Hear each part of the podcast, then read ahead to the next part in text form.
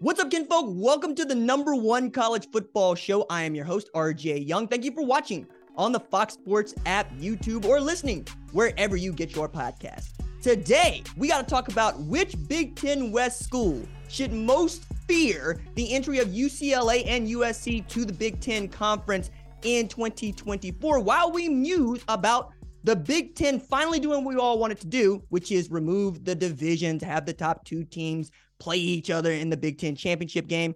And we're going to talk with former Texas A&M All-American tight end and Birmingham Stallion tight end, Jace Sternberger. But first, it's list season here on the number one college football show. It's my third list in two shows. We're going to talk about the top 10 NFL draft prospects for me, but you're going to see five here on the screen, starting with number one, USC quarterback Caleb Williams, who I think the comp for this is Andrew Luck, and as far as his ability to immediately turn around a franchise and make them into a winner. That's what Andrew Luck did for Indianapolis, and there was good reason for that. He was the best prospect coming out that year at quarterback, and you could see with his demeanor how it was infectious to the uh, to the franchise. I almost said program because I'm thinking about college football. De- what, what does Caleb Williams do well? Well, almost everything. I mean, the dude is a walking scramble drill, a walking problem solver, elite problem solver. There is no play that is dead with number 13 at quarterback. We know this. My question for Williams, though, going into this year where he is the can't miss prospect going into the 2023 uh, season is can you show us a little bit of statesmanship? And I, I want to really be careful about this and be clear about this. The guy that Caleb Williams most reminds me of in demeanor is Baker Mayfield, which is great in college. I love Baker. As many many of you know, I started the YouTube channel. My journey as a broadcaster, my journey as a show host, to, to doing the 9 to 11 by myself at Tulsa Animal, getting this show at Fox Sports begins with Baker Mayfield and planting a flag at Ohio State in what was a tremendously cathartic win for me because I watched very closely as Ohio State took apart my favorite team in Norman. Right. And the thing about Baker was chippy, equally balanced with one on both shoulders. That worked for him all the way through college, goes from walk on to starter to Heisman winner to playing the college football playoff to the number one overall pick in the draft. What I have learned about Baker's pro career is once you get to that mark of being, I'm the best there ever was, there needs to be a natural move to, you know who I am, which means that you're going to say a whole hell of a lot less and you got a lot of, a lot of other people say it for you. Because the thing that really I think might hold Caleb back as a pro is that people are going to want to get after him in a way that, frankly, I wanted to be more like Pat Mahomes, where people just want to get behind him. So putting F Utah on your fingernails probably needs to be a thing of the past, right? I want to see more of the guy that's going to be the CEO of an NFL franchise.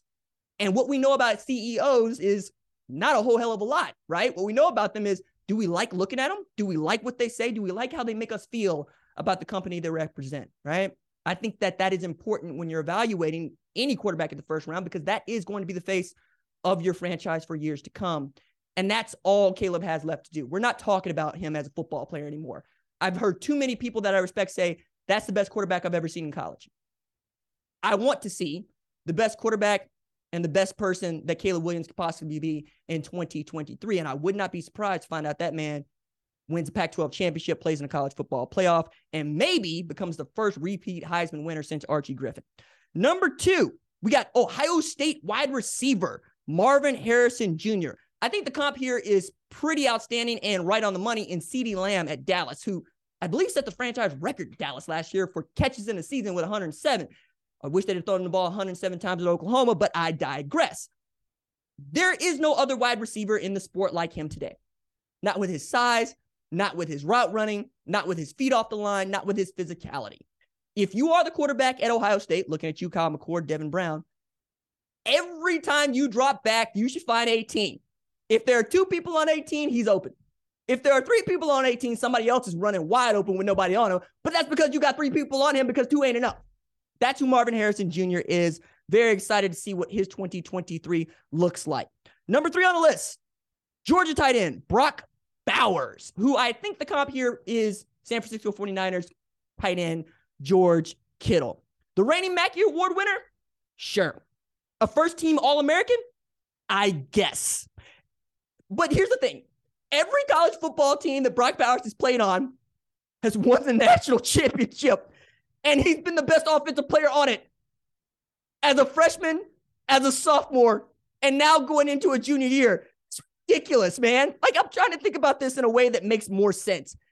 Brock Bowers is so good that Darnell Washington had to wait for Brock Bowers to run his routes because he's two on the depth chart. Brock Bowers is so good that the best tight end prospect that we had seen in recent memory and Arik Gilbert didn't even see the field and is transferred to Nebraska.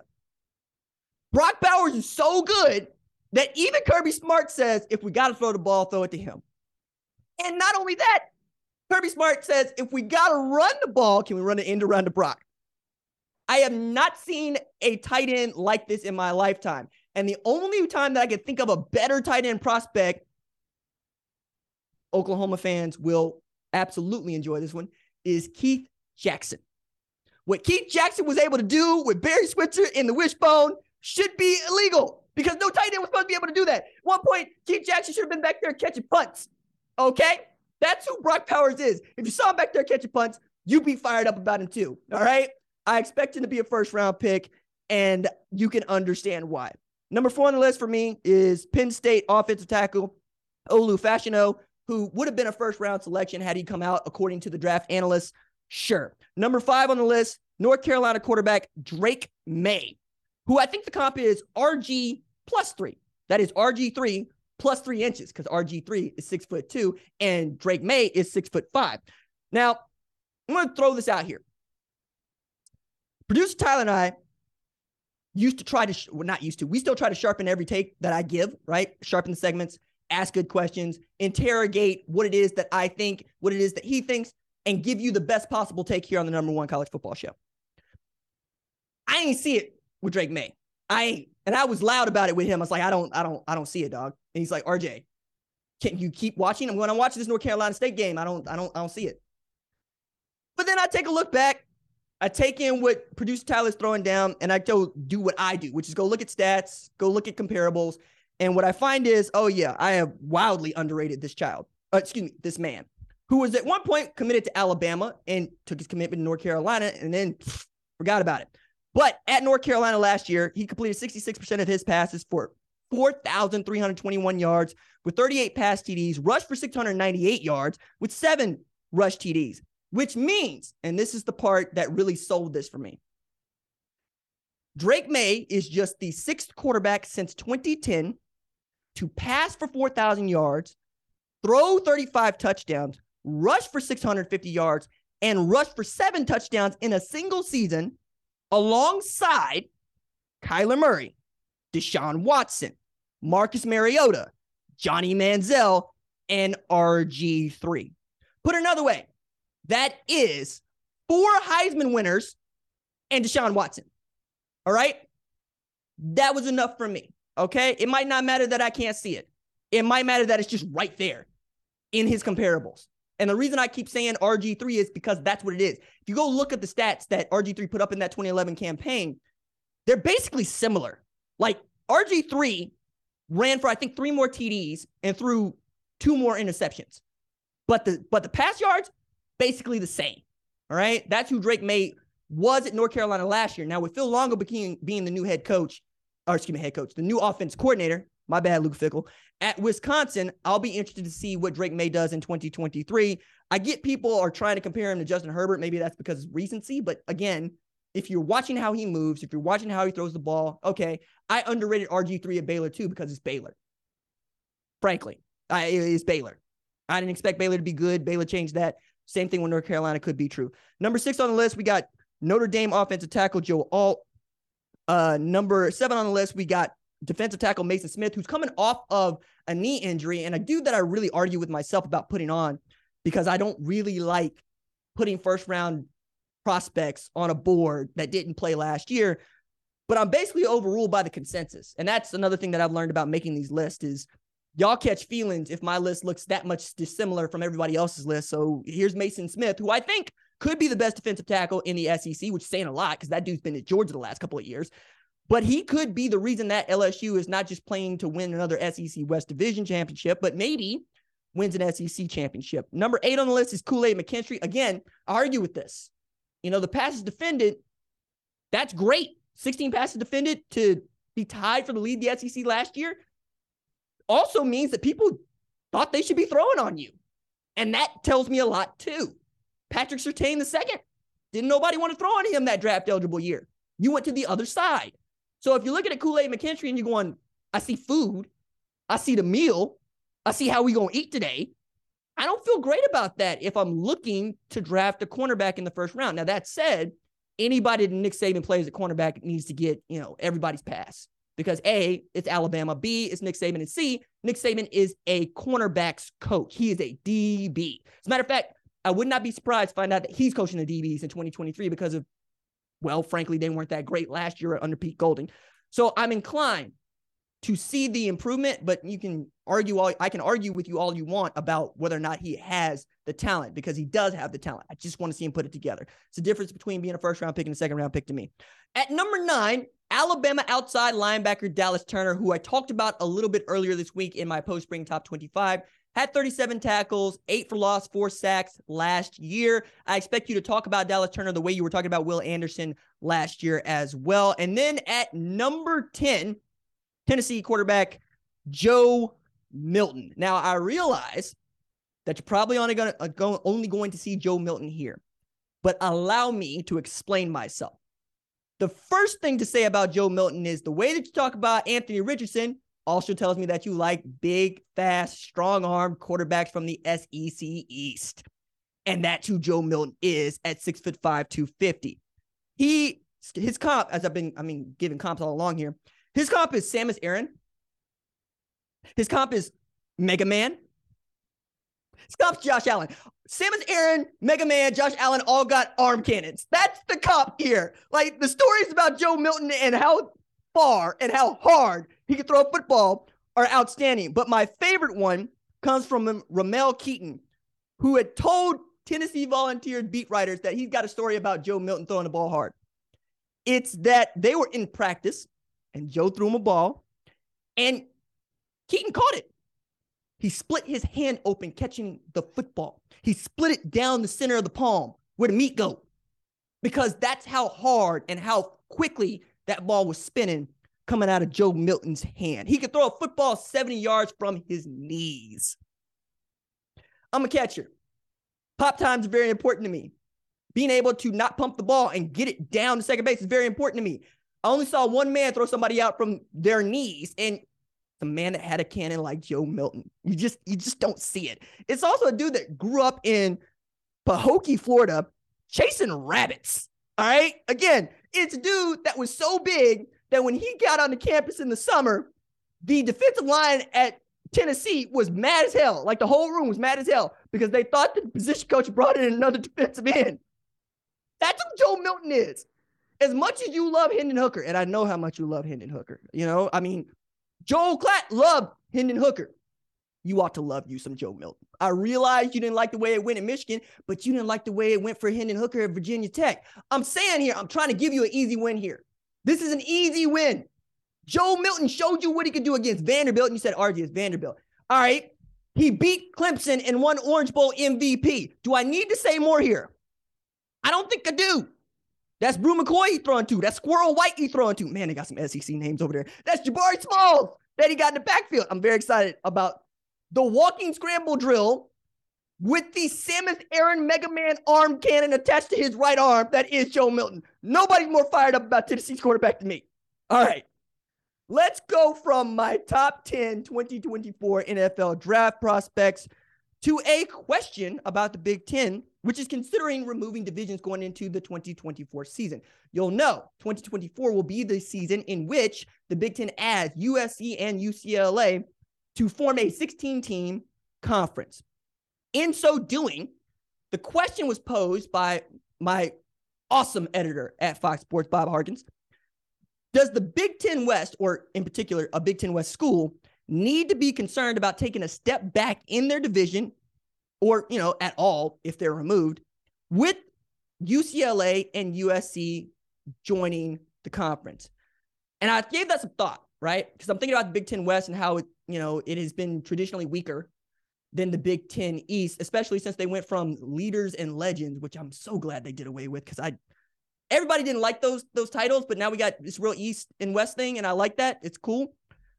But you look at the West and you see Wisconsin, okay. Northwestern's played the Big Ten uh, Big Ten title game twice in the last four years.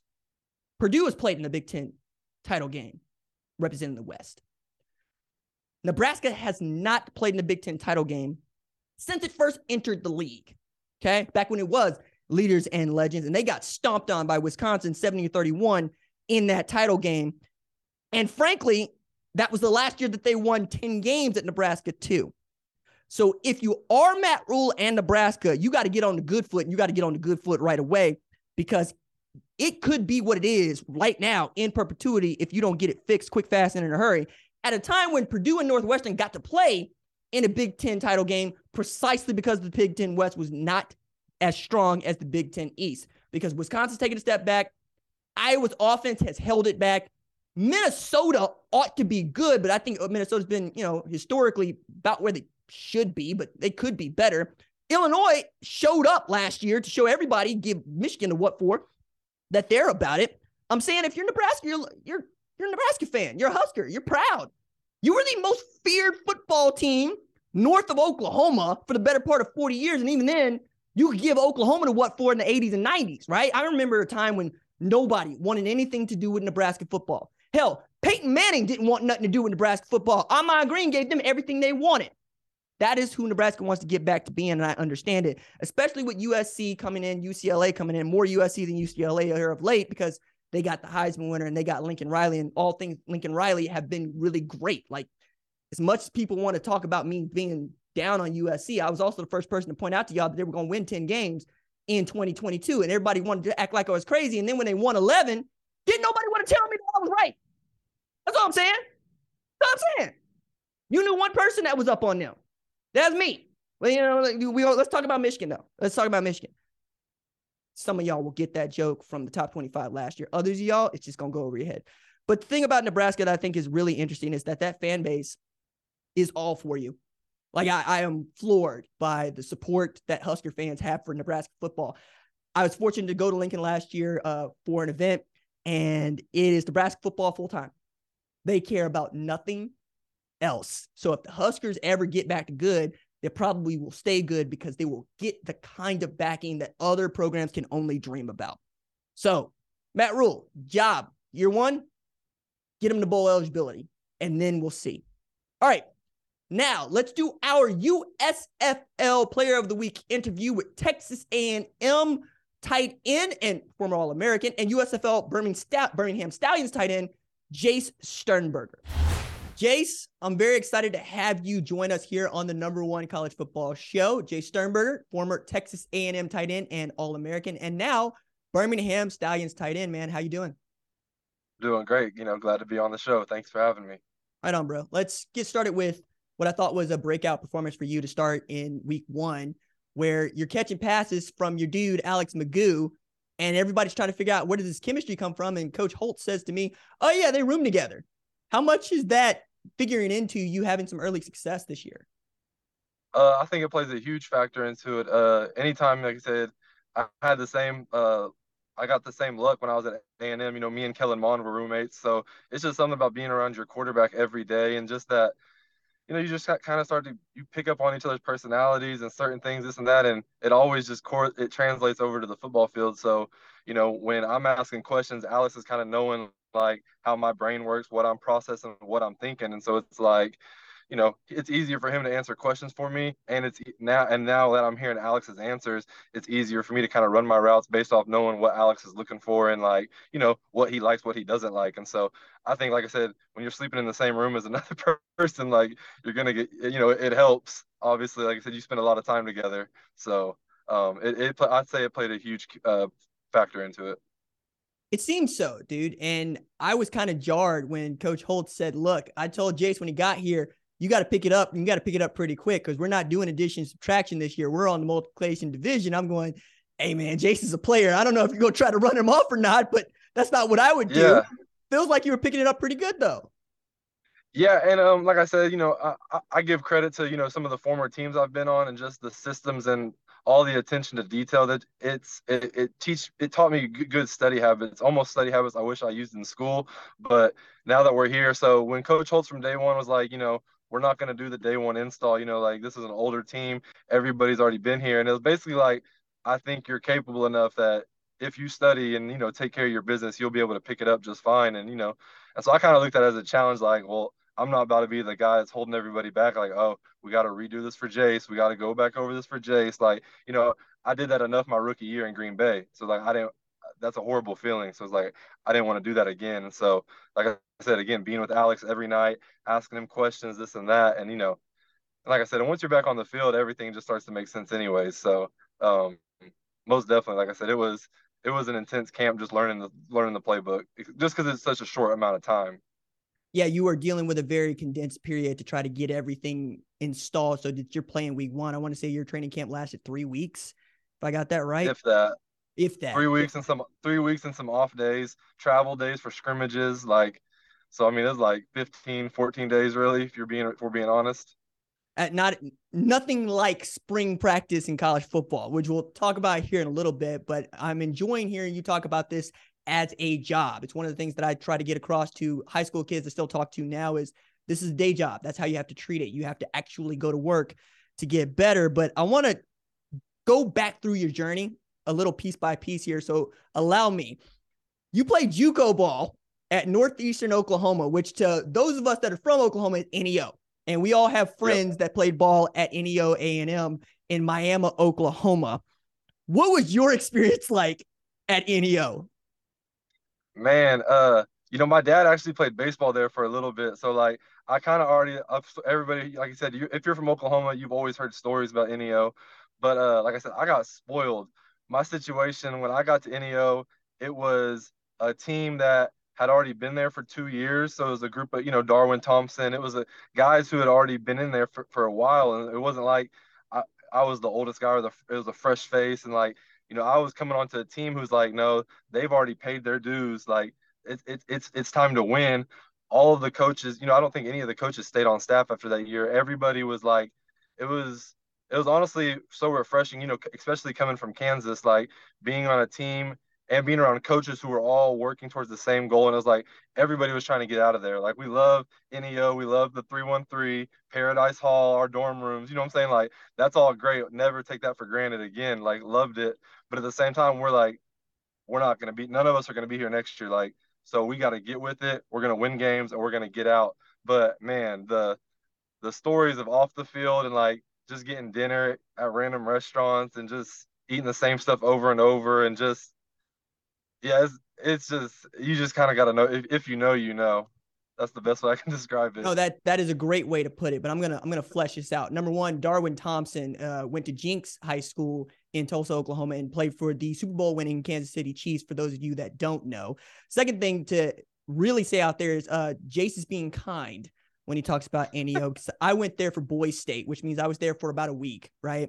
And I'm staying in the same dorms and I remember going, oh, that's why this is a train station, right? People come through here not to live, but to stop to get to the place that they're going. And when it's working well, it's working like Grand Central. And it certainly seemed to work that way for you. But let's talk about how you got to NEO.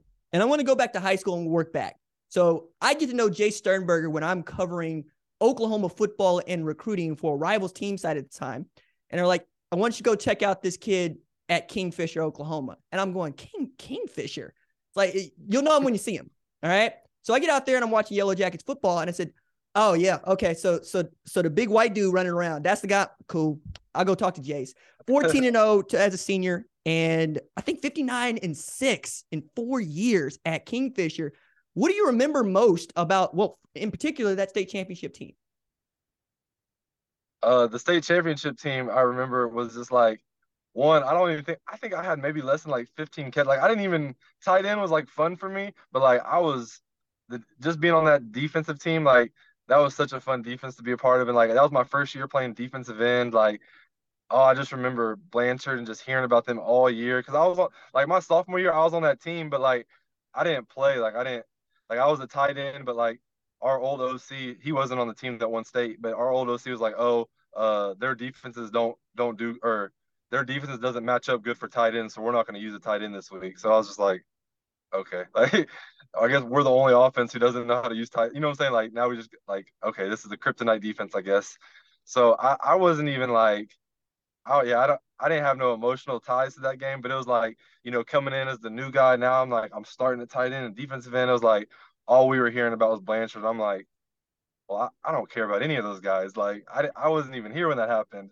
Kind of how about kind of how I feel about New Orleans. Like I wasn't here last year. So like all of the stuff that happened last year, like I don't care. Like don't tie me into that. Like, you know, and uh, but yeah, I would definitely say just playing defense in high school and just how much fun it was and playing defensive end and just like I said, and we had Kaden Jackson who was a monster for 3A football yeah. on the D line. Like having both of us, and then we had uh, Gatlin Squires, just a hard nosed kid. Like that, it, that that defense was fun. Like that was really fun. I had a lot of fun watching y'all play ball. You mentioned Blanchard. This is at a time when I believe I have a stringing credit in every county in Oklahoma, uh, working at the Oklahoman. It's a lot of fun, right? So Blanchard, Lindsay, Kingfisher were all on the beat at one point in time. But you follow that year and go to Kansas, right? Where I believe you're the only player I've ever met who goes from a 14 0 program to an 0 12 program. What was it like yeah. your redshirt freshman year there? Uh, it was like, it was I don't, I'm not even cl- like I'm not making fun of the team because I was a part of it, so I'm making fun of myself. But it was like I don't think you could script like a worse ways to lose games. Like I remember my first game, it was like 100 degrees playing South Dakota State. Oh, we're we're I'm thinking I'm not gonna lie, this is how oblivious I was to like the talent of college football. Like so, we get to KU, and me and my buddies laugh about this all the time. We get to KU, and you know, new coach, he brings in. We didn't have the transfer portal, but we saw we had so many grad transfers. Like we got dudes from the SEC, we got guys from this and that. I I genuinely like I'll I, I laugh about this all the time. I remember calling my dad. I'm like, Dad, I'm telling you, these guys don't know about like how good we're about to be. Like we have these transfers. I'm like, I'm telling you, we're about to wait. Like I was so ignorant and stupid. we go that for. I'm thinking we're gonna blow out South Dakota State. Long story short, we're down like 20 in the first quarters. I'm like, all right, this might be. You know, what I'm saying this obviously we look good in training camp, but there was a reason for that. I remember that game. We lost that game on a. We were supposed to spike the ball and kick a game-winning field goal, and we muffed the spike, and the and the clock ran out. And when I say like that was how every game went from case, and we'd have the best. I, I swear, every week it would be like that. Like you you you wouldn't want to get your hopes up because after you lose, it's like all right, that's the mindset. Like it is what it is. But for some reason, I don't know. And I was registered. I wasn't even playing by Saturday the next week, I was convinced that we were gonna win. Like I was so convinced we were gonna win. First play of the game, blocked punt, touchdown, lose by 40. So to answer your question, it was uh it was interesting. Like it was it was an experience for sure. Like you couldn't I could I can't make it up how it was going. Like, I can't make it up. Well, it's a part of your journey that I really value because you go from there to NEO to work yourself back into a position to get offers from Boise State, Florida State, and Texas A&M. And if I got this right, you are the first commitment for Jimbo Fisher at A&M. What do you remember most about not just becoming All-American tight end, but in particular, when did you figure out that the Aggie fan base might be as rabid, if not more rabid, than the Sooner fan base? And another fun fact about me that's I think it kind of travels with me everywhere I go. I was David Beaty's first commitment too at Kansas. That's right, right at Kansas, yeah because I was originally going to go to NEO at a high school, and then literally Colby Ellis was like, "No, you got to take this opportunity. Like, you need to go to like." He convinced me to go to Kansas still, so I was like, "Okay, like you're right, I will." But to answer your question, um, yeah, I was Jimbo's first commitment. And what, what did you? What part did you ask me about Jimbo? When did you know that the Aggie fan base was as rabid or more than the Sooner fan base? Oh, um, as soon as uh, because that was the thing with Coach Fisher and them they obviously they called me when they were at Florida State and like asked if I was interested, blah blah blah, and I was like, of course I'm interested in Florida State. Like, what are you talking about? And like I remember Coach Craig is like, why are you at Kansas? Why didn't you play? Like, did you rob a 7-Eleven? Like, what? Do you is there something we don't know about you? 7-Eleven. and I was like, no, like I'm telling you, like the in-state schools just they weren't rocking with me. It, it is what it is. But I noticed how crazy A and M fan base and crazy by meaning like, like I said, I'm one of them. I love them. Is that I think my my JUCO highlight tape was at like maybe 2,500 views, and that was on a Tuesday.